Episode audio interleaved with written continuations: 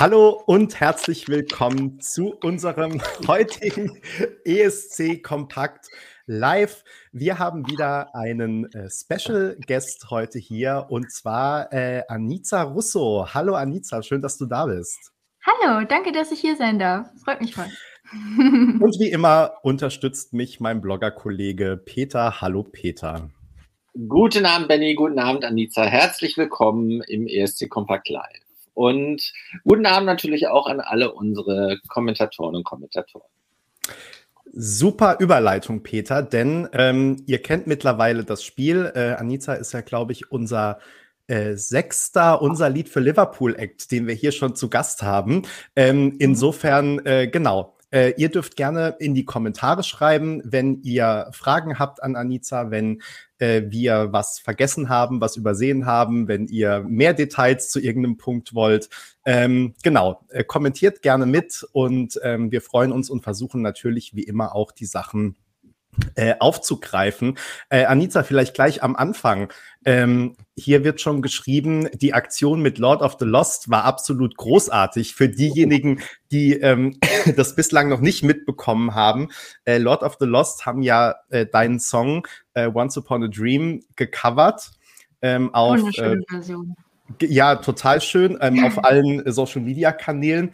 Und du wiederum hast dann diese Version genommen und noch mit deiner Stimme äh, Harmonien dazu äh, gesungen. Und also mir hat es gleich so ähm, ESC-Gefühle gegeben. Ne? Also das ist so äh, in Schön. dem Fall jetzt vielleicht nicht unbedingt völkerverständigend, aber manchmal machen das ja auch internationale Künstler dann miteinander und so. Und ich finde einfach dieses gemeinsam Musik machen ist ja so der ähm, ESC-Spirit. Deswegen fand ich es echt ähm, cool, dass ihr das so ähm, gemacht habt. Und du bist ja auch total schnell dann darauf eingesprungen, äh, angesprungen. Ne? Also irgendwie so ja, ganz spontan. Ja, das war, das war wirklich spontan. Ich kam gerade vom Sport, war auf dem Nachhauseweg und habe auf mein Handy geguckt und dann gesehen, Lord of the Lost hatte ich in einem Beitrag markiert. Ich war so, huh, okay, ich guck mal.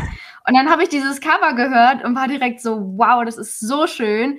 Und dann, als ich zu Hause war, habe ich direkt alles andere zur Seite geschoben und gesagt, okay, nee, da, da singe ich jetzt direkt mein ha äh, Harmonien drauf. Ähm, genau. Es war wirklich eine spontane Aktion, aber ich habe mich so gefreut, da dachte ich, hey, das mache ich jetzt einfach mal direkt. Cool. Habt, habt ihr eigentlich so schon ähm, Kontakt aktuell untereinander oder wen kanntest du vielleicht auch schon vorher von den Künstlern? Ähm, den Will, Will Church, den kannte ich schon vorher.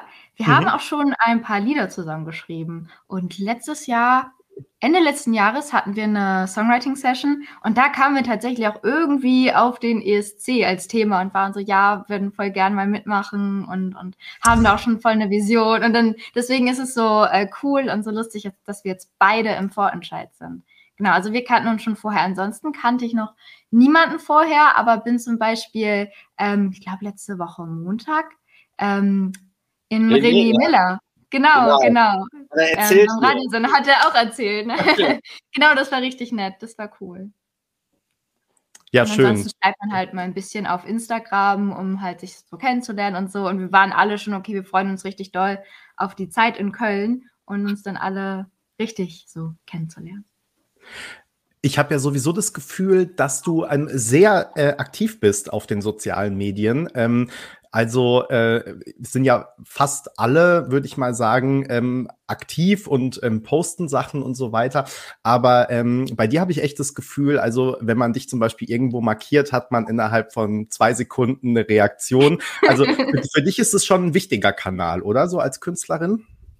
Ja, total. Aber ich glaube, das ist ja auch ein bisschen zu viel. Also, weil ich will die ganze Zeit schauen, oh, was passiert gerade, oh, ist irgendwas Neues. Jetzt natürlich auch im ganzen ESC-Rahmen. Denke mhm. mir manchmal schon, ah, vielleicht sollte ich mein Handy oder mein Laptop irgendwann auch mal ausmachen und weglegen und nicht direkt schauen, wenn ich irgendwas höre. Ähm, genau, also ist auch eine Schwäche. Ähm, aber ja, also ich äh, versuche so viel irgendwie gerade zu machen und, und mitzunehmen irgendwie auf, auf der Reise. Und genau, dafür sind die sozialen Medien ja super.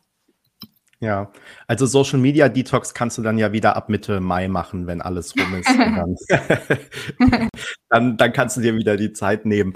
Ähm, ja, du hast jetzt gerade schon fast die ähm, Überleitung zu der Frage, die ich hier eigentlich als erstes stehen habe, ähm, nämlich, ähm, wie ist es dir denn ergangen seit dem 27.? Du hast gerade schon angeteasert, dass total viel los ist. Ähm, ist es so, wie du es dir vorgestellt hast? Ist es anders? Äh, was ist dir passiert in den letzten äh, fast schon drei Wochen jetzt mittlerweile? Ähm, es ist sogar, es ist sogar viel schöner, als ich es mir vorgestellt habe oder als ich mir es ähm, ausmalen konnte.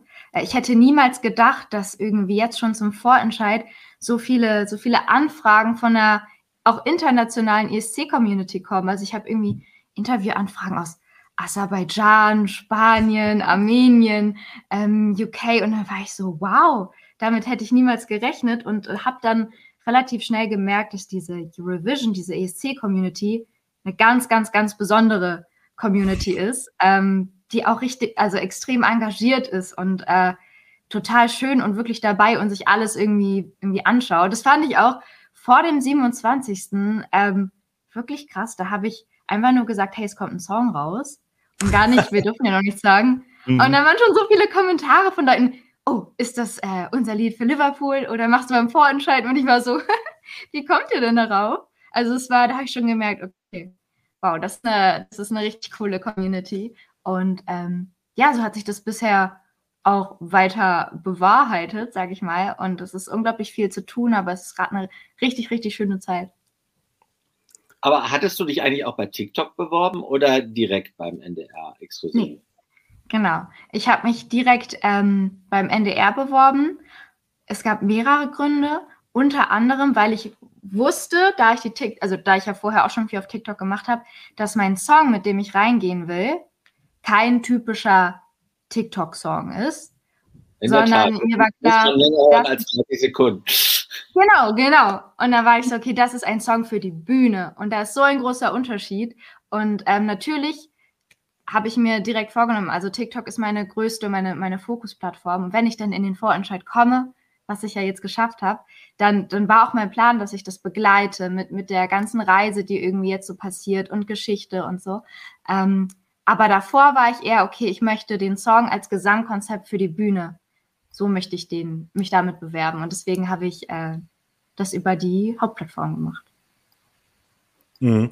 Ähm, wir kommen natürlich gleich nochmal äh, zurück auf äh, deinen Song ähm, und äh, sprechen nochmal ausführlich darüber, ähm, weil Scarlett hier gerade schon in den Kommentaren fragt, ob du eigentlich auch Kroatisch und Italienisch ähm, kannst. Ähm, würde ich nochmal die Frage auch äh, verbinden mit, ähm, du hast ja kroatische und italienische Wurzeln, für die, die es noch nicht wussten. Ähm, wie hat dich das auch geprägt in deinem Leben? Ähm, Natürlich habe ich keinen Vergleich, weil ich das nur kenne, dass ich äh, mit meiner italienischen Mama und meinem kroatischen Papa aufgewachsen bin. Ähm, aber natürlich hat mich das, hat mich das irgendwie total geprägt.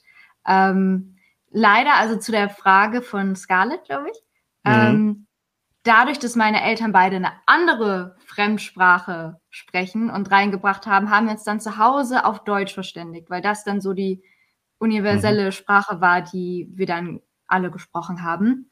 Ähm, und meine Eltern sprechen auch beide einen Dialekt von der Sprache.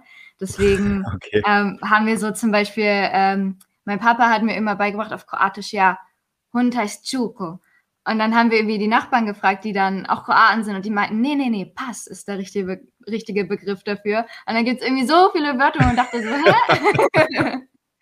und im Italienischen. Sag mal, wo, wo, bist du aufgewachsen? In, in ich bin in Oldenburg. Oldenburg. Ach ja, genau, habe ich gelesen. Gar nicht so weit von hier, von Hamburg. Ja, ja. Im Norden.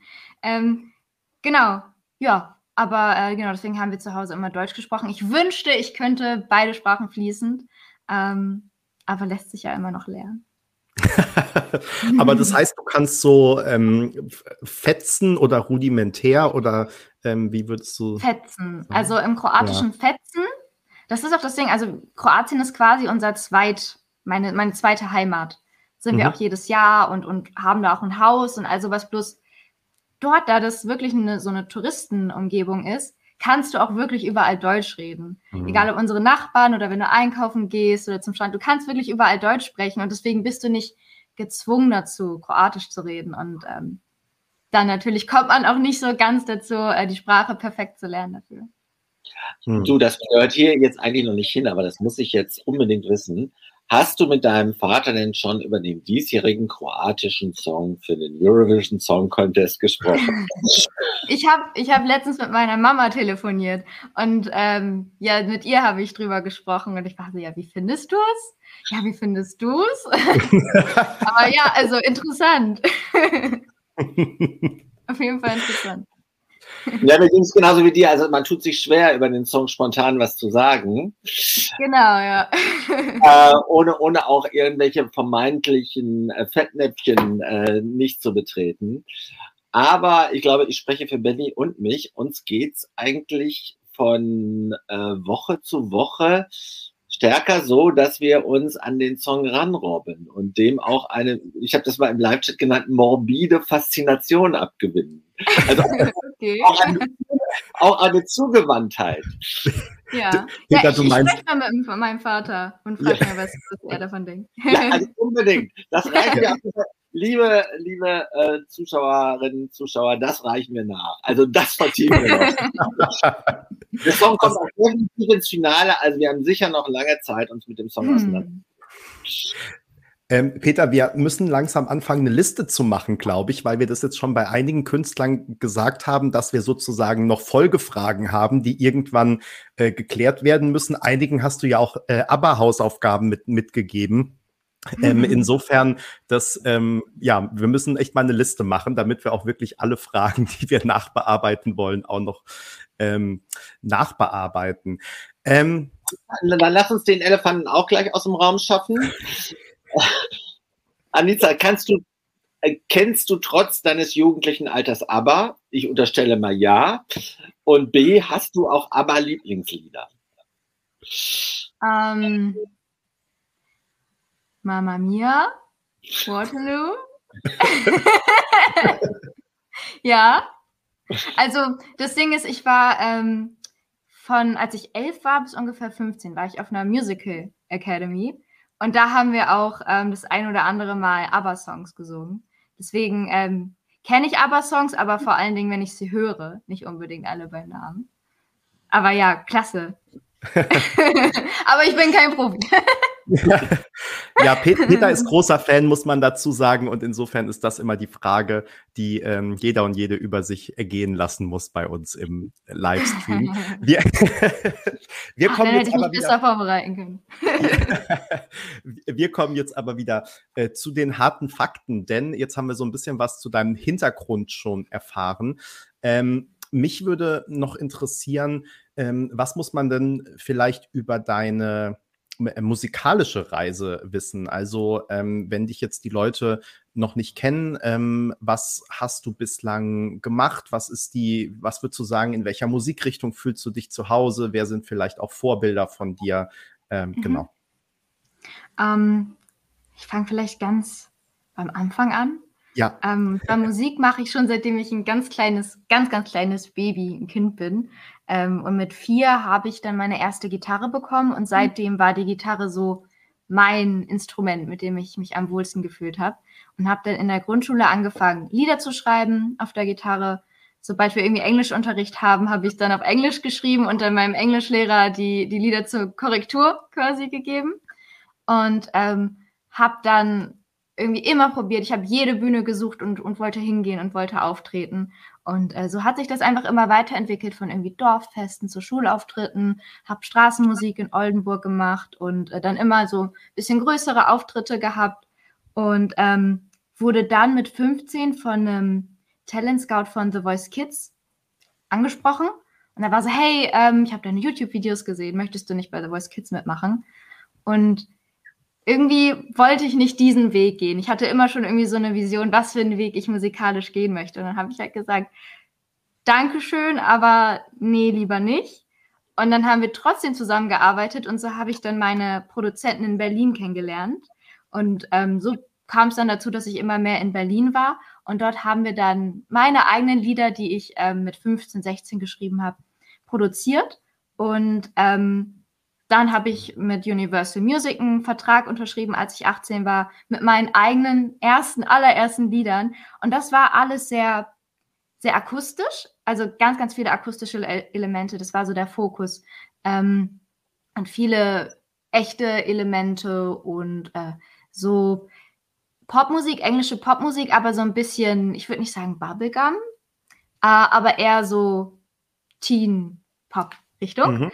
Ähm, und dann während Corona habe ich so gemerkt, hey, das geht mir alles gerade irgendwie in eine falsche Richtung und es fühlt sich nicht hundertprozentig richtig an für mich. Also das Konstrukt, in dem ich mich befunden habe.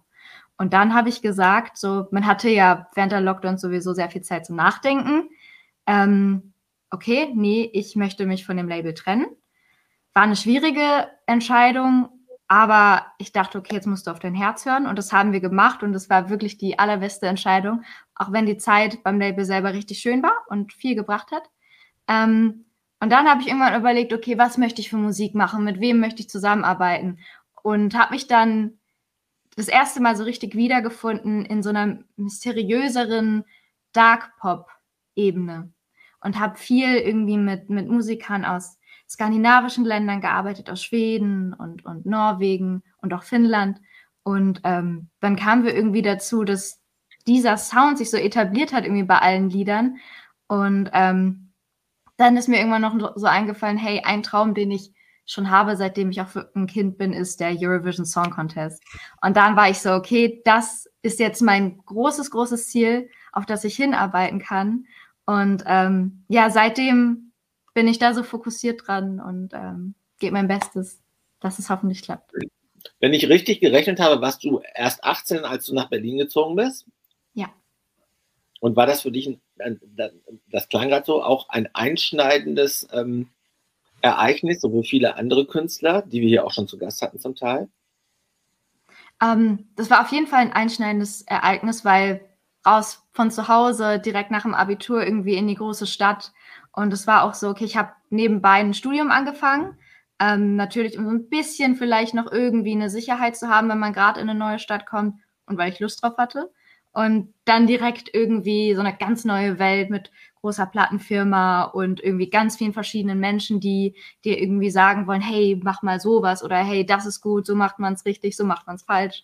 Ähm, das war auf jeden Fall eine Phase, wo ich das Gefühl hatte, dass ich in einem ganz kurzen Zeitraum, äh, Zeitraum total erwachsen geworden bin, mhm. weil so viele neue Dinge auf einen zukamen und man so viel irgendwie erfahren musste, lernen musste und auch aus Fehlern lernen musste, was natürlich immer noch ist, aber das war irgendwie so kondensiert auf ein Jahr oder anderthalb Jahre, ähm, was mich aber auch persönlich und als Künstlerin irgendwie total ähm, geformt hat, sage ich mal. Du hast gerade zu der Entscheidung, äh, nicht bei dem Major Label zu bleiben, hast du äh, gerade die Formulierung wir haben uns getrennt ähm, mhm. vom, äh, genutzt. Das bedeutet, du hattest von Anfang an so ein Team, was um dich herum auch war und mit dem du äh, sehr eng zusammenarbeitest oder sogar noch äh, äh weiter zusammenarbeiten wirst. War das ähm, so? Ich hatte meine, meine Managerin, genau, also als, als Kernteam. Und ähm, dann haben wir halt oder sind wir halt auf, auf unsere ähm, Kollegen quasi bei Universal oder bei dem Label hingegangen, waren so, okay, ähm, ich glaube, das geht alles gerade vom Konstrukt her nicht in die richtige Richtung. Ähm, und wir würden gerne erstmal sich künstlerisch entfalten und irgendwie schauen, wo man hin möchte und was richtig ist, um, um dann erst weiterzumachen. Und äh, das ging zum Glück, genau, genau, genau. Um, ähm, und das ging dann zum Glück auch. Ähm, wir hatten auch ein tolles Team, also da war alles super.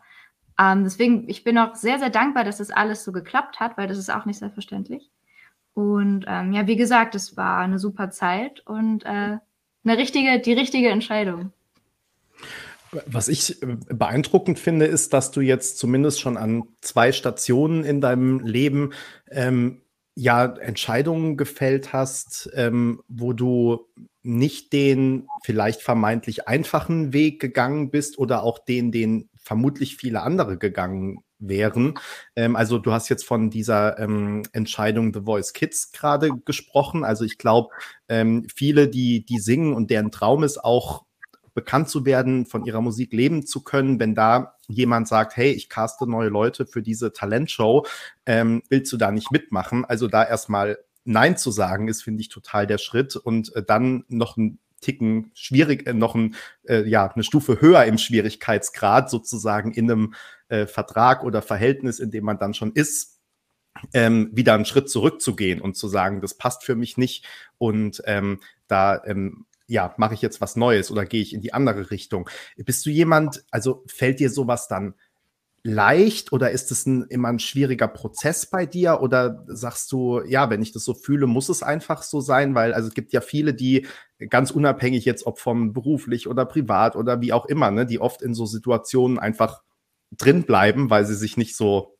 rausbewegen können. Und bei dir habe ich jetzt das Gefühl, du bist da dann tough in deinen Entscheidungen. Ähm, erstmal danke.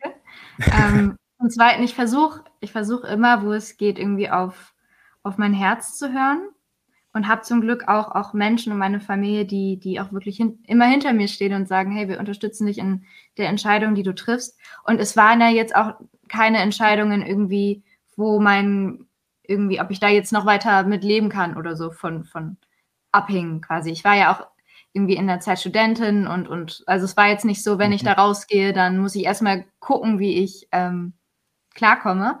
Ähm, deswegen war es alles irgendwie in einem bestimmten, noch sicheren Rahmen. Und ähm, deswegen versuche ich eigentlich immer auf, auf mein Herz zu hören und, und wenn es geht und auch manchmal schwierig ist, das aber dann zu machen. Und bisher waren es ähm, auch wirklich die, die richtigen Entscheidungen. Eine andere Sache, wo auch so ein Moment war, ähm, war 2018, glaube ich, oder 19, 2018. Da wurde ich gefragt, ob ich nicht Lust hätte, den Song Sisters zu singen und dann quasi dafür, damit einen Platz im, im Vorentscheid oder vielleicht Spannend. für den Eurovision Song Contest äh, zu bekommen. Und habe mir den Song angehört und sie haben mir halt schon gesagt, das soll ein Duo werden. Und da mhm. war ich so, hm, ähm, in meinem Herzen oder meine Vision ist, dass ich mit einem eigenen Song und mit, einem, mit meinem eigenen Team zum Eurovision Song Contest gehe. Ich meine, da war das schon mein Lebenstraum, das zu machen. Und dann war es so greifbar nah. Und mhm. dann habe ich trotzdem gesagt, nee. Und jetzt bin ich super, super froh darüber, dass ich das damals ähm, abgesagt habe, weil jetzt darf ich mit meinem selbstgeschriebenen Song und mit meinem eigenen Team beim Vorentscheid mitmachen. Also abgesehen von dieser Sisters-Gelegenheit, hattest du danach noch mit offiziellen ESC-Instanzen Berührung oder ist das dies Jahr jetzt deine oder letztes Jahr für dieses Jahr deine erste Bewerbung? Das ist meine erste offizielle Bewerbung.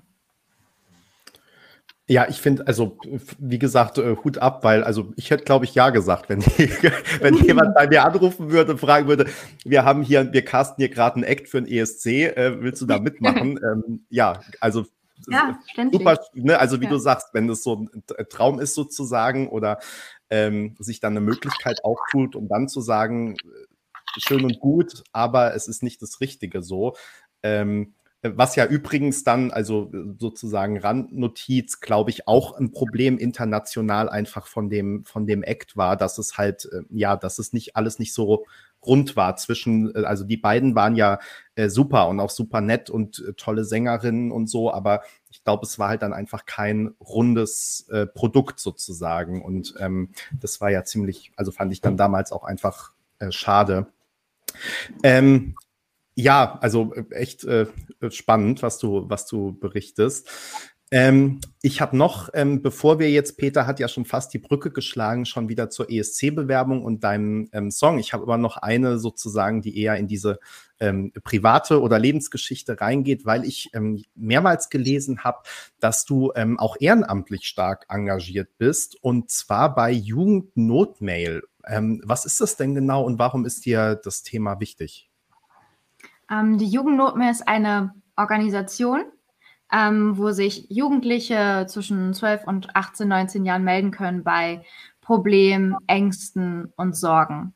Es ist kostenlos und anonym und man kann sich dort, ähm, also man muss nicht anrufen oder so, sondern es gibt Online-Chats und eine Online-Beratung mit PädagogInnen, wo man sich ähm, Hilfe zur Selbsthilfe und ähm, Rat holen kann. Und ich finde, das ist eine unglaublich wichtige Sache für Jugendliche.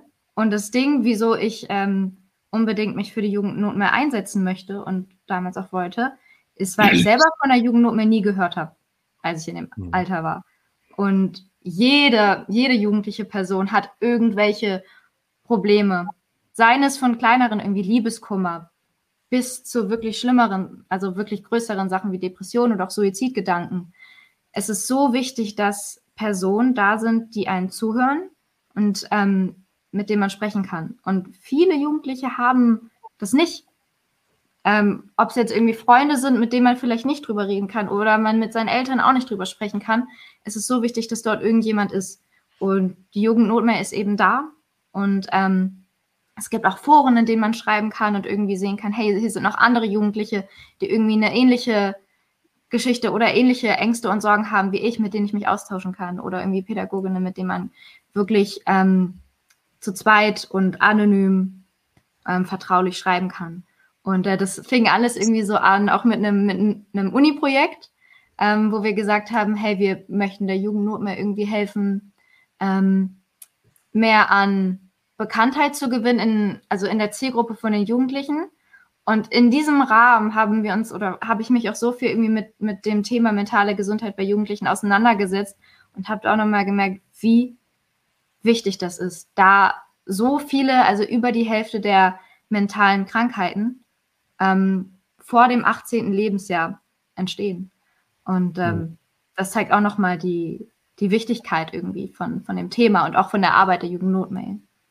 Habt ihr da einen, äh, professionelle äh, Pädagogen oder Therapeuten an eurer Seite, wenn, wenn ihr euch da ehrenamtlich engagiert? Ähm, also die, die reine Beratung, das machen wirklich eine ausgebildete Person. Also das, das kann ich nicht machen. Was mhm. ich in meiner Position versuche und mache, ist eben die Sichtbarkeit der, ah, der Plattform zu erhöhen. Ähm, einfach, dass ich immer wieder, weil meine, meine Zielgruppe, viele meiner Fans sind genau in dem Alter.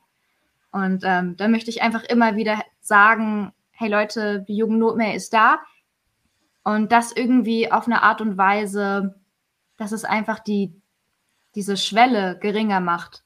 Dass man selber mal sagt, hey, ich schreibe den oder hey, ich habe eine Freundin oder einen Kumpel, dem geht es gerade nicht gut und dem schicke ich mal hier die Jugendnotmail, lieb gemeint weil ich das irgendwie schon mal in den letzten Wochen ein paar Mal irgendwie gehört habe oder so. Einfach, dass die Schwelle geringer ist und es ein bisschen also normalisiert wird, dass drüber gesprochen wird. Ähm, du bist quasi Botschafterin dafür, dass es diese Institution gibt, die äh, genau. schafft also Bekanntheit dafür. Genau, genau ja. Ja, super wichtiges Thema und ich finde auch ähm, das gut, gerade wenn man sozusagen Plattformen ähm, unterstützt, da die ja auch äh, online arbeiten, ne? wie du das jetzt gerade gesagt hast, weil, ähm, also ich glaube, gerade in Großstädten gibt es ja auch immer eine relativ gute äh, Beratungsstruktur, wobei man die natürlich trotzdem erstmal dann finden muss in einem jungen Alter und wissen muss, wo man hingeht. Ähm, aber ähm, kam hier gerade auch in den Kommentaren, ne? also gerade so wenn man vielleicht irgendwo auch ähm, auf, dem, auf dem Land wohnt und ähm, Schwierigkeiten hat, in die, in die Großstadt zu kommen oder dann erstmal irgendwie da den Mut aufbringen muss, sozusagen zu so einer Beratungsstelle zu gehen, wenn das wirklich ähm, möglichst barrierefrei und ähm, ohne große ähm, Hürden, wenn man mehr oder weniger eine na kurze Nachricht einfach schicken kann, ähm, ist es, glaube ich, echt ein, ein riesen wo man dann die Technik und was heute alles möglich ist, einfach auch gut gut nutzen kann. Also es gibt hier sehr viele in den Kommentaren, die dir für dein Engagement äh, danken und äh, da Respekt aussprechen.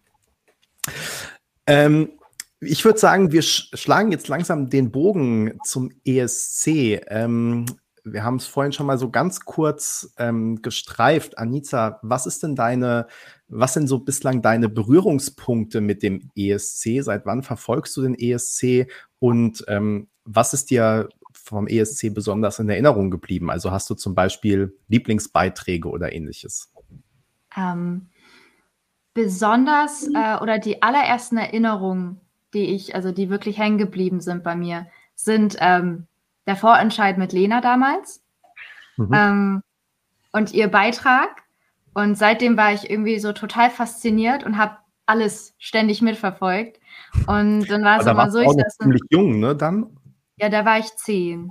Krass. Und mhm. äh, dann habe ich mit meinen Eltern jedes Jahr saß ich auf der Couch, wir haben uns Snacks geholt und haben ähm, Eurovision Song Contest geschaut. Und ich habe mir immer vor, oder ich habe immer geguckt, okay, was tragen die Leute auf der Bühne? Was, wie klingen die Lieder?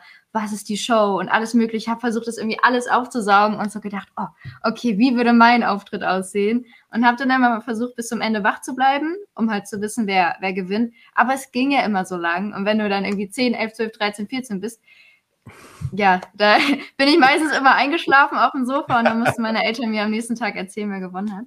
Ähm, mhm. ja, das sind aber so richtig schöne Erinnerungen, weil der Eurovision Song Contest war einfach ein Highlight im Jahr dieser Abend und auch irgendwie mit der Familie zusammen. Und ähm, genauso hat sich das jedes Jahr weiterentwickelt. Und ich habe mir immer gedacht, okay, nein, so soll mein Auftritt aussehen, nein, so soll mein Auftritt aussehen. Und ähm, da habe ich auch immer irgendwas für mich mitgenommen und gesagt, irgendwann will ich da auch stehen. Und ähm, ja. Habt ihr denn zu Hause dann auch ein besonderes Augenmerk auf die kroatischen und die italienischen Beiträge gehabt? Weil das sind ja zwei ganz großartige äh, ESC-Nationen. Ja, ähm, ich war immer ein besonders großer Fan von den Ital italienischen Beiträgen. Auch jetzt besonders in den, in den letzten Jahren. Also zum Beispiel Mammut ist einer meiner Favorites. Ähm, und natürlich Maneskin. Ähm, ja, aber genau, also Kroatien und Italien ist es immer so. Auch irgendwie, wenn, wenn wir Fußball, EM und WM gucken, dann sind wir immer für Kroatien, Italien. Und beim Eurovision natürlich genauso, also wenn die dann im Finale dabei sind. Ähm, ja, deswegen voll. So, und dann hast du deinen Traum immer weiter äh, verfolgt und äh, im oder äh, ja Ende letzten Jahres dann gesagt, ähm, jetzt mache ich Nägel mit Köpfen. Du hast gesagt, schon im Vorfeld hattest du eigentlich den ähm, Song ähm, bereit.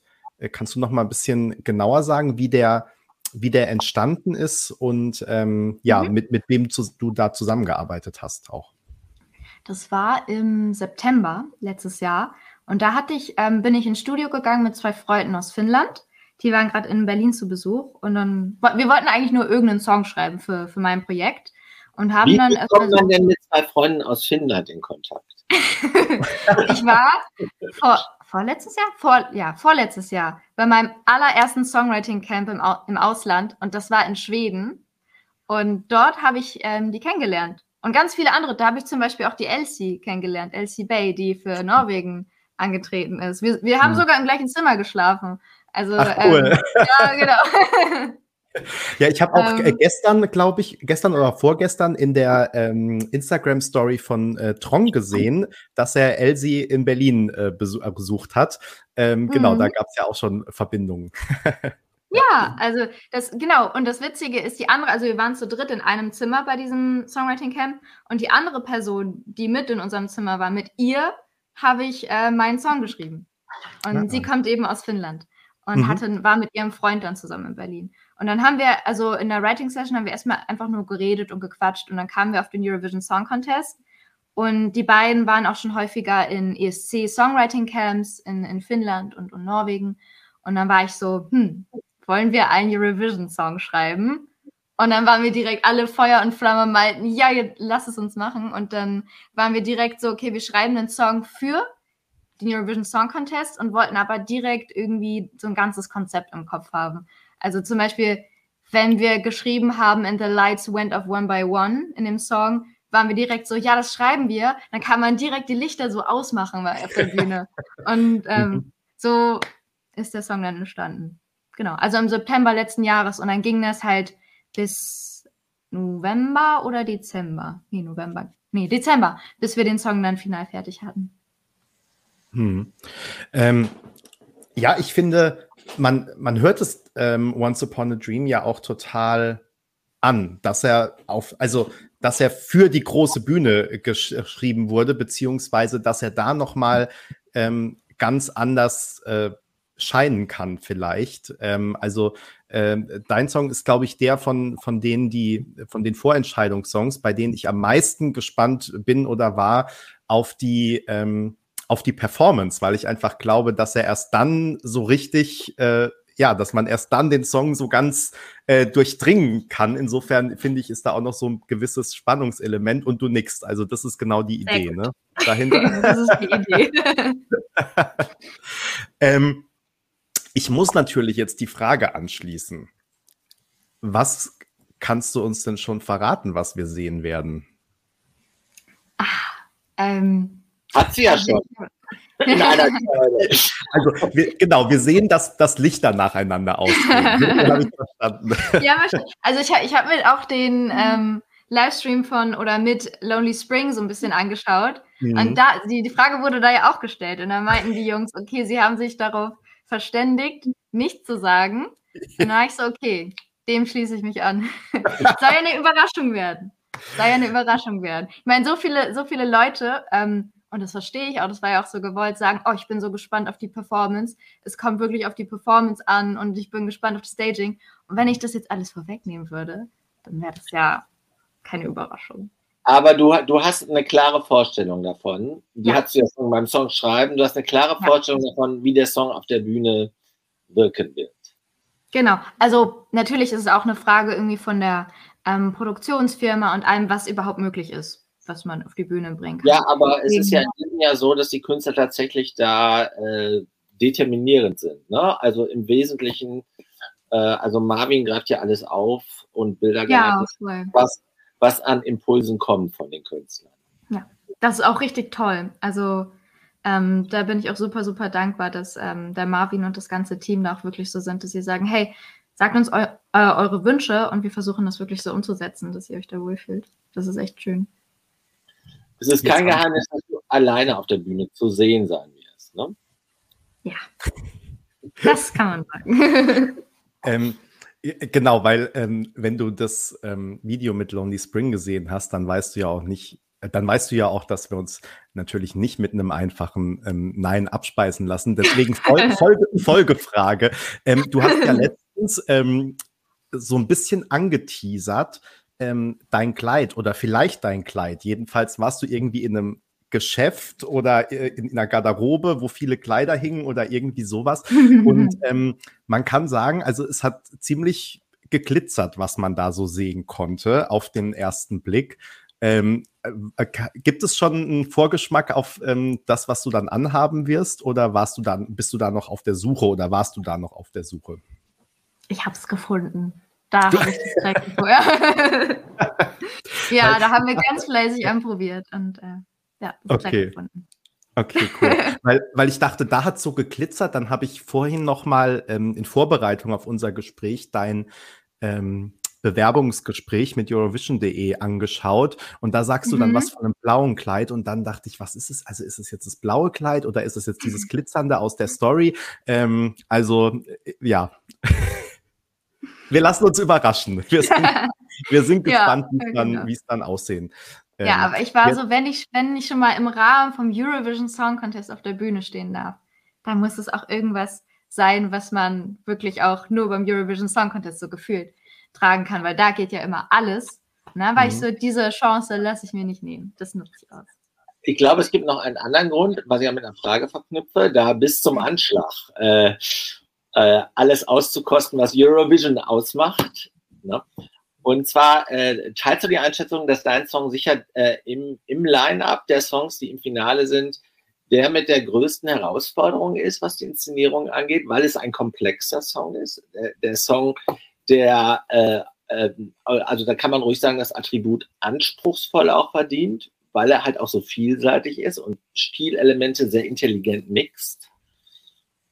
Glaubst du, dass das Ja, äh, ähm, glaubst du, dass, äh, du musst ja trotzdem, das hast du gerade selbst schon gesagt, du musst ja trotzdem auch diesen Instant Appeal erzeugen. Mhm. Ja, genau.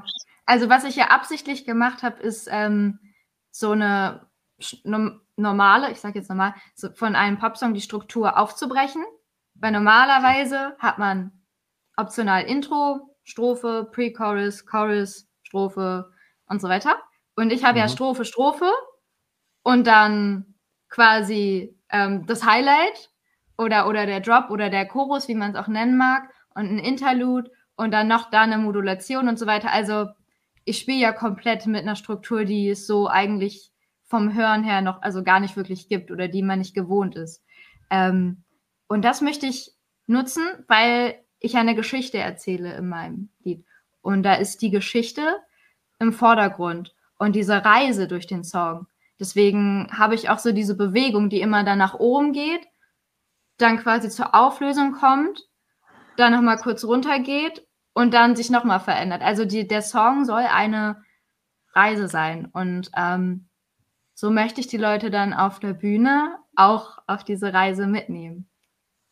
Es ist bei Eurovision ähm, immer gut, wenn der Song nicht schon nach einer Minute auserzählt ist. Also das, was du beschreibst, ist auch ein Eurovision-Erfolgsfaktor. Aliza, ich lese dir jetzt ein Zitat vor und du sagst mir, ob du das kennst, ja? Ja. Mhm.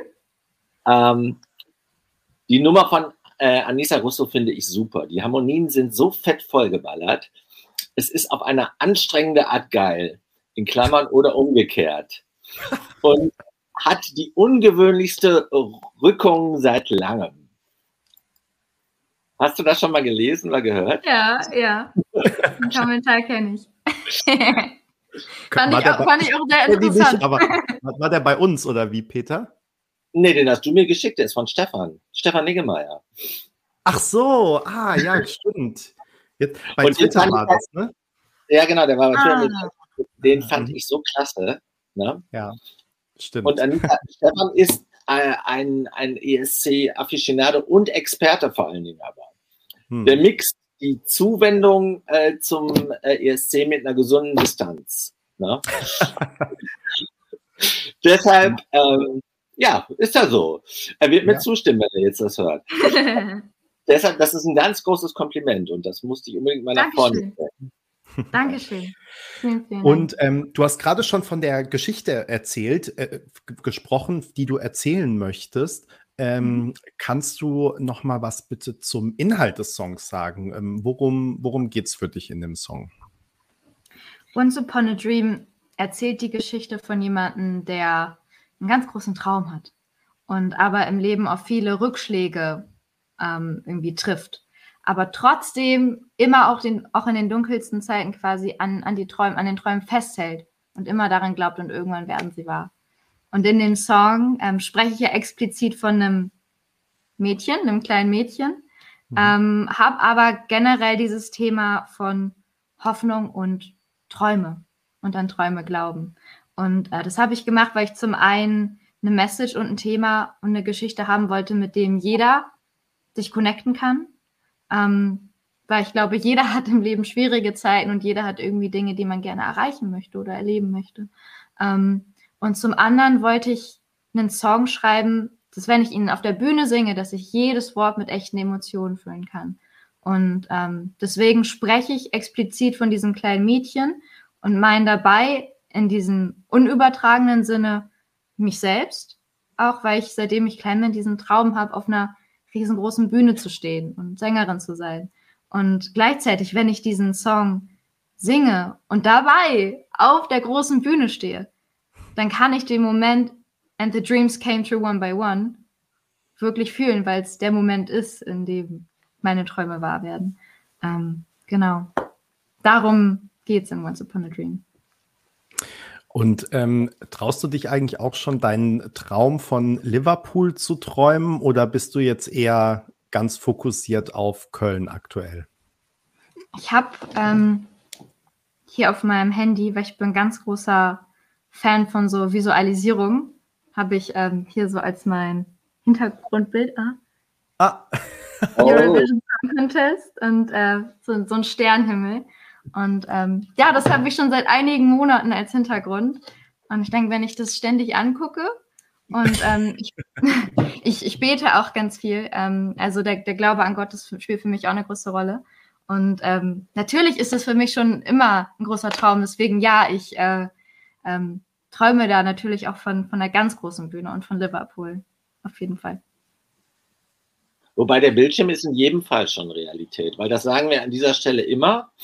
Äh, die Tatsache, dass du im deutschen Finale stehst, bedeutet, du bist in der ESC-Bubble. Du hast ja gerade schon erzählt, du hast Anfragen jetzt schon aus Aserbaidschan. Ja. du bist in der ESC-Bubble jetzt schon eine Heldin für immer. Das nimmt dir keiner. Das ist so schön. Also das, was ich bisher gemerkt habe, dass die ESC-Community einen auch so aufnimmt. Also ich fühle mich jetzt wirklich als Teil der, der ESC-Community und äh, das ist super cool. Ähm, und das macht mich sehr happy. Hast du denn eigentlich auch, ähm, oder vielleicht umgekehrt gefragt, wie gehst du denn auch davon aus, äh, da, damit um, wenn auch ähm, mal negatives Feedback kommt? Also das, ne, man beim ESC ist es ja so, trotz all des Verbindenden und auch Schönen, aber gleichzeitig ähm, viele fremdeln ja doch auch damit, dass Musik bewertet wird letztendlich. Ähm, und Bewertung heißt ja immer auch, dass es natürlich für jeden Song Leute gibt, die ihn mögen und andere, die ihn nicht mögen. Ähm, was macht es so mit dir, wenn du solche Kommentare liest? Ähm, mir war eine Sache ganz wichtig, als ich mich für den, für den ESC beworben habe, dass das, womit ich antreten möchte, dass ich da 100% hinterstehen kann. Und deswegen denke ich mir, ähm, es ist total okay, also jeder hat einen anderen Geschmack und, und kann irgendwas sagen zur Musik, die der mag oder nicht. Aber solange ich selber 100% hinter meinem Lied und, und, und äh, dem, was ich mache, hinterstehen kann, ist es egal, wenn andere Leute das doof finden oder so. Weil für mich ist das das Richtige. Und ich gebe mein Bestes und äh, versuche mir selbst treu zu bleiben und ähm, werde alles geben, irgendwie, was, was ich kann. Und ähm, dann freue ich mich sehr, wenn es Menschen gibt, die ich äh, da abholen kann oder die das gut finden oder die ich vielleicht sogar berühren kann mit meiner Musik. Aber es wird immer Menschen geben, ähm, die man dann weniger berührt oder die das nicht gut finden, aber das ist okay. Das ist eine gute, gesunde Einstellung, äh, glaube ich.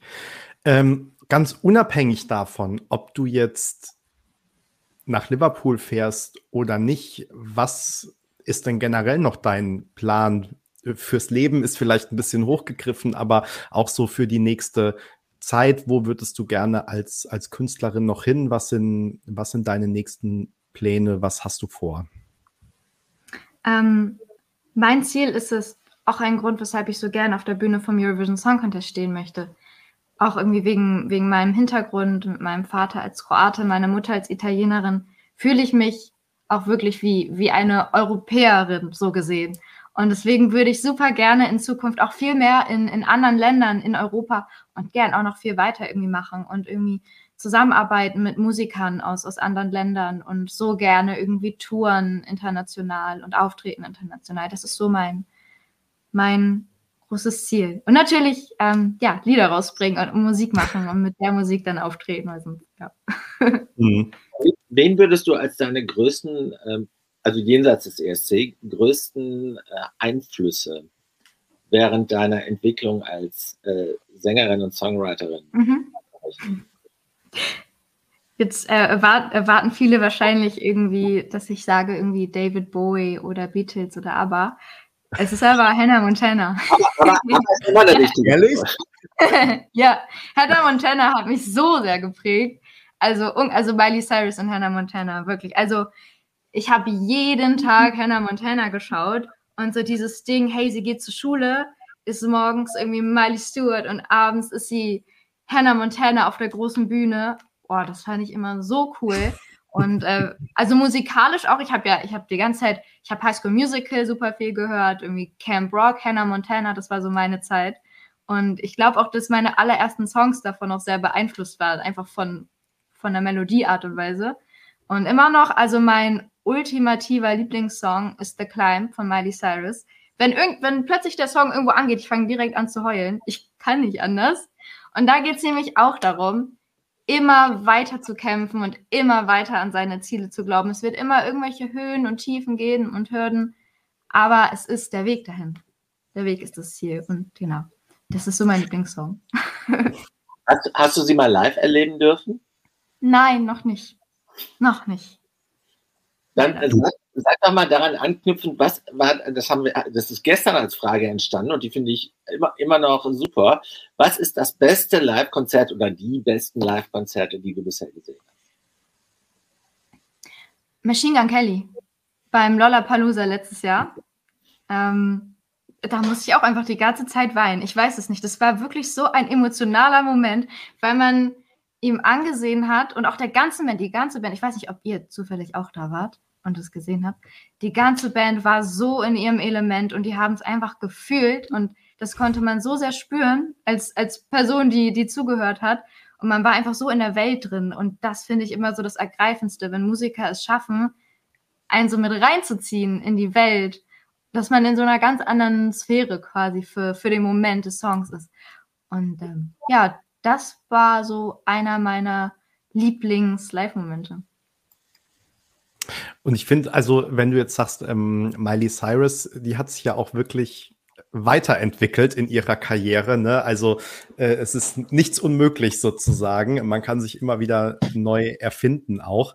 Und ähm, Miley Cyrus hat übrigens auch, wenn ich das kurz ein, äh, ja, bitte. Darf, Miley Cyrus hat übrigens auch schon ABBA-Cover gemacht. Miley Cyrus hat sehr schöne, sehr schöne Cover gemacht. Auch von Dolly Parton, das sind auch meine Lieblingscover von ihr. Okay, ich glaube, ich muss noch mal auf die Suche gehen. Das ist bislang an mir äh, vorbeigegangen. Ähm, was wollte ich jetzt? Ach so, genau. Ich wollte fragen, ähm, was ist dann ab? Was sind jetzt so ähm, aktuell Sachen, die du gerne hörst? Also ich habe schon ein paar Vergleiche mhm. gelesen, dass Leute sagen, hört sich so ein bisschen an wie äh, Lana Del Rey oder auch Billie Eilish. Und ähm, findest findest du dich darin darin wieder? Findest du das abwegig? Ähm, und oder ja, und was, was hörst du aktuell so für Musik gerne? Hat die was mit der Musik zu tun, die du auch machst, oder ist das was ganz anderes? Lana Del Rey fand ich spannend, weil aktiv höre ich Lana Del Rey nicht, aber ich höre sehr gerne Madison Beer. Und ich weiß, dass Madison Beer beein oder inspiriert ist von Lana Del Rey. Und, Ehrlich gesagt ähm, kenne ich die gar nicht. Super, super Künstlerin. Okay. Also ihr letztes Album Live Support sehr zu empfehlen. Ähm, mein Lieblingsalbum. Sehr, sehr okay. gut. Ähm, genau, also und sie macht es auch so. Ja. und sie ist halt auch in so einer Dark-Pop-Sphäre, zumindest mit dem Album. Ähm, und sonst auch, also so eine Mischung auch aus was Märchenhaften. Und das hat mich total inspiriert. Und da, glaube ich, kommt dann auch so der Zusammenhang mit Lana Del Rey, könnte ich mir vorstellen. Ähm, also finde ich, finde ich schön. Aber genau, also ich höre äh, viel Madison Beer, ich höre viel Machine Gun Kelly und alles irgendwie so im äh, Pop, Punk, Rock-Pop-Bereich. Finde ich mega cool. Ansonsten, also jetzt der letzte Song, den ich vor Once Upon a Dream gemacht habe, war auch eher in so einer rockigere Richtung. Mhm. Ähm, und so diese Mischung Dark Pop, Rock Pop ist auch so das, wo ich mich sehr wohl fühle. Und da wollte ich jetzt einfach für den Eurovision Song Contest so eine Mischung. Also der ist jetzt überhaupt gar nicht Rock, ähm, mhm. sondern da habe ich gesagt, okay, ich nehme meine dunklen, meine Dark Pop Elemente und verkleide sie zusammen mit einer Inspiration aus Kirchenmusik, weil ich bis zu meinem 18. Lebensjahr jeden Sonntag in die Kirche gegangen bin und ähm, dazu noch irgendwas Märchenhaftes und ähm, genau, aber in Zukunft, ähm, die nächsten Songs, die kommen, die werden auch alle wieder ein bisschen rockiger werden. Woher kommt deine kirchliche Prägung, dass du jeden Sonntag einen Gottesdienst besucht hast? Von zu Hause. Ähm, mein, meine Eltern sind katholisch, römisch-katholisch und ähm, das war unser, unser Ritual, dass wir jeden Sonntag in die Kirche gegangen sind. Irgendwann ähm, habe ich dann gesagt, so hey, ist nichts mehr für mich, weil sich mein Glaube irgendwann so gewandelt hat, dass ich gesagt habe, ich die Institution Kirche möchte ich gerne so ein bisschen abtrennen von meinem Glauben dass ich sagen kann, hey, ich glaube an Gott, aber das heißt jetzt nicht unbedingt, dass ich alles glaube, was in der Bibel steht und dass ich in, also dass ich in die Kirche gehen muss. Ähm, da habe ich mich so von abgekoppelt. Trotzdem hat es mich so beeinflusst, natürlich meine gesamte Kindheit und Jugend. Und ähm, mein Lieblingspart war immer das Singen. Wir haben sehr viel gesungen in der Kirche.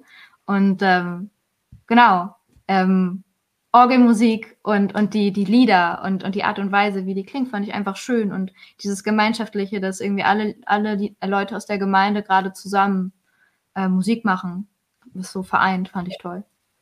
Finde ich toll, dass du das erzählst. Also meine Mutter hat sich auch in der Kirche ehrenamtlich engagiert. Und das geht natürlich immer, das ist nie im Relevant Set, wenn dann über Glaube der Kirche gesprochen wird. Erst recht nicht über die Institution Kirche, auch mit ja. all den Skandalen was auf Gemeindeebene eigentlich äh, Kirchen und gerade die Ehrenamtlichen ne, an der Basis, wie es so schön heißt, was die bewegen. Ne? Gerade auch für, ähm, für die Seniorenbetreuung. Also das habe ich dann sehr live erlebt, mhm. äh, als meine äh, Mutter älter wurde. Ja. Insofern kann ich das, was du erzählst, aus einer anderen Generation ähm, heraus genauso bestätigen. Also ich ja. möchte da auch ähm, auch immer, weil mir wurde damals immer gesagt, nee, sag nicht, dass du äh, an Gott glaubst, sag nicht, dass du religiös bist, das ist komisch und heutzutage, mhm. das bringt nur Probleme. Deswegen habe ich es auch einige Zeit gelassen, habe gesagt, ich bin, spiri ich bin spirituell, habe mich auch sehr viel damit auseinandergesetzt und irgendwann gemerkt, das hat so viele ähm, gleiche Punkte. zum Beispiel, wenn ich sage, ich bete, das ist eigentlich nichts anderes als eine Meditation. Ähm, und jetzt, wenn ich mit, mit Leuten spreche, die sagen, hey, nee, dieses Gotteskonstrukt und Glaube, Religion ist nichts für mich, sage ich so, hey, fair enough, kein Problem. Die einen nennen es auch irgendwie vielleicht Universum oder ich sende meine Gedanken raus ins Universum oder ähm, und ich sage, hey, für mich heißt es Gott, ähm, aber es ist ganz egal, wenn, wenn jemand sagt, so, nee, für mich ist das nichts, das ist total, total okay. Sondern es geht dann nur um die Werte, die irgendwie damit kommen. Gut, dass du es gesagt hast. Das, dafür sind auch diese Gespräche, dass wir auch ein paar Dinge erfahren, die halt nicht so, sag ich mal, so klassische Fragenkataloge sind. Ne? Also halt nicht nur, was ist dein liebstes Aberlied? Ja, nächste Woche, nächste Woche haben wir ja noch jemanden, der Church heißt. Also mal gucken, wie es dann wird. und, und, und, schon mit Annika gearbeitet hat. Und das bringt mich nochmal zu einer Songwriter-Frage. Ähm, mhm. Also wir haben ja in diesem Jahr im äh, deutschen Finale sehr viele Künstler, die ihre Songs selbst geschrieben haben. Ja? Und zum Teil auch für andere Künstler schreiben. Kannst du dir das vorstellen, auch mal für andere Künstler Titel zu also zu komponieren, zu schreiben? Ja, ähm, mache ich auch zwischendurch. Ähm, Finde ich auch cool, ähm, weil es vor allen Dingen, irgendwann hast du ja für dein, für dein eigenes Projekt, zumindest ist es bei mir so, eine bestimmte Thematik, die du am liebsten thematisierst oder eine Art und Weise, wie du schreibst. Ähm, und manchmal hast du auch einfach ganz andere Sachen im Kopf, die, die gar nicht zu deinem Projekt passen, aber du hast irgendwie gerade so voll die Idee für einen Song. Und da ist es so cool, wenn man dann einfach irgendwie für einen Pitch schreiben kann oder für einen anderen Künstler. Das bringt einfach nochmal so, so was Frisches mit rein. Einfach so, dass man so einen künstlerischen Output hat. Ähm, der dabei quasi ähm, auch gefördert wird. Ähm, ja, deswegen macht es auch Spaß, finde ich auch gut. Ich kriege hier gerade tierisch Tadel, weil ich, sag nochmal, wie man deinen Namen ausspricht.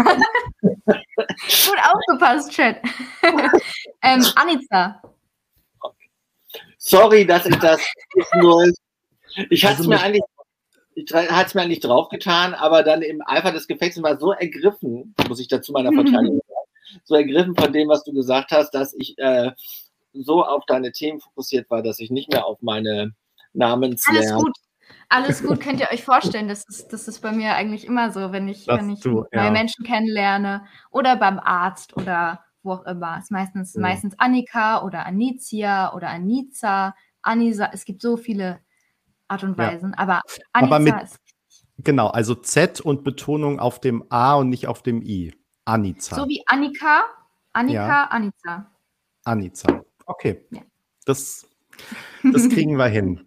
Peter, also ich entschuldige, mal, entschuldige mich äh, bei dir genauso wie bei allen, denen ich dazu nahe getreten bin. Kommt nicht wieder vor, vielleicht. Aber guck, Peter, schon kommen die Kommentare, dass ich es vorhin auch ähm, falsch gesagt habe. Ich habe ich hab das, hab das I zu sehr betont. Ähm, wir geloben auf jeden Fall Besserung, äh, aber auch für dich haben die Kommentare noch einen Tipp. Ähm, nämlich, äh, ich glaube, das kommt jetzt wegen Miley Cyrus, du sollst bitte nicht deine schönen Haare abschneiden. das ist noch okay. ein Wunsch aus den Kommentaren. okay, mache ich nicht, versprochen. Was du damit machst, kannst du dir dann überlegen. Ähm, wir sind aber jetzt tatsächlich auch schon fast bei der Stunde ähm, und insofern biegen wir in die Schlussrunde ab. Peter, du hast gerade noch mal Luft geholt. Wolltest du noch was äh, sagen, Fragen, anmerken? Ich bin jetzt total geflasht davon, dass ich so viele Fehler gemacht habe heute. also so Aussprachefehler, weil ich mir das nämlich im Vorwege schon überlegt hatte, das musst du ganz genau trainieren und dann habe ich mir das mhm. draufgebracht und hat nur die erste halbe Stunde gereicht. Ne? So. Ja, die, die Aufmerksamkeitsspanne nimmt dann ja auch ab irgendwann, ne? Deswegen wahrscheinlich. Nee, ganz im Gegenteil, meine Aufmerksamkeitsspanne hat zugenommen, weil wir halt auch sehr, ähm, wie sagte das einer unserer Gesprächsmänner, Themen, die sehr deep wurden. Ich glaube, mhm. René, René hat das so formuliert. ähm, und das fand ich, da hat mich sehr ergriffen. Insofern kann, kann ich nur sagen, hat wahnsinnig viel Spaß gemacht. Das, ähm, und auch. Dankeschön. Äh, ich auch. Äh, ich finde halt super, wenn wir die Künstler tatsächlich auch so ein bisschen jenseits der klassischen Fragenkataloge kennen. Ja, und das ist gelungen. Also dafür vielen Dank. Ich danke euch. Danke schön. Ja, super. Peter hat schon alles gesagt. Ich kann gar nicht mehr viel mehr ähm, hinzufügen. Wir wünschen dir jetzt natürlich noch äh, alles Gute auf deinem Weg zum dritten Dritten um, und am dritten Dritten. Wir sind äh, super gespannt und du hast uns äh, ganz äh, heiß gemacht auf die Bühnenshow, die uns dann erwartet. Ähm, da bin ich wirklich sehr gespannt. Ähm, wir sehen uns dann in Köln wieder und ähm, genau, freuen uns sehr darauf. Ähm, viel Erfolg, dir eine gute Zeit bis dahin, nicht zu viel Stress mit all den Interviews und ähm, vielen Dank, dass du dir die Zeit genommen hast. Und grüß deine El Eltern sehr herzlich von uns. Das mache ich. Und ja. ich frage meinen Vater, was er von dem kroatischen Beitrag hält. Genau. Das er, er, sag ihn auch mal nach seinen kroatischen Lieblingsbeiträgen. Mach, mach ich. ich habe ganz viele, aber das, das machen wir. Ja. Gerne. In diesem Sinne, habt noch einen schönen Abend. Äh, bis zum nächsten. Ach so, genau, das sollten wir vielleicht noch sagen vor lauter, lauter. Äh, Peter, wir sehen uns wieder vermutlich am Montag um 19 Uhr. Ähm, dann mit keinem Interviewpartner, sondern einfach mit dem Rückblick auf das letzte ESC-Wochenende und die neuen Beiträge, die ausgewählt wurden und den aktuellen Stand der Vorentscheidungen. Äh, dann haben wir allerdings terminiert am Mittwoch 19 Uhr unser Gespräch mit Will Church und am Donnerstag dann mit Icke Hüftgold und ähm, irgendwann nächste Woche auch Frieda Gold zu einem noch unbekannten Termin, aber irgendwann wird es stattfinden. Äh, könnte, sogar, könnte sogar schon Montag werden. Könnte auch schon Montag werden, deswegen ist es immer auf ESC Kompakt, sich über die neuesten Entwicklungen zu informieren. Das natürlich sowieso. Jetzt aber endgültig schönen Abend und ähm, alles Gute bis zum nächsten Mal. Tschüss. Tschüss.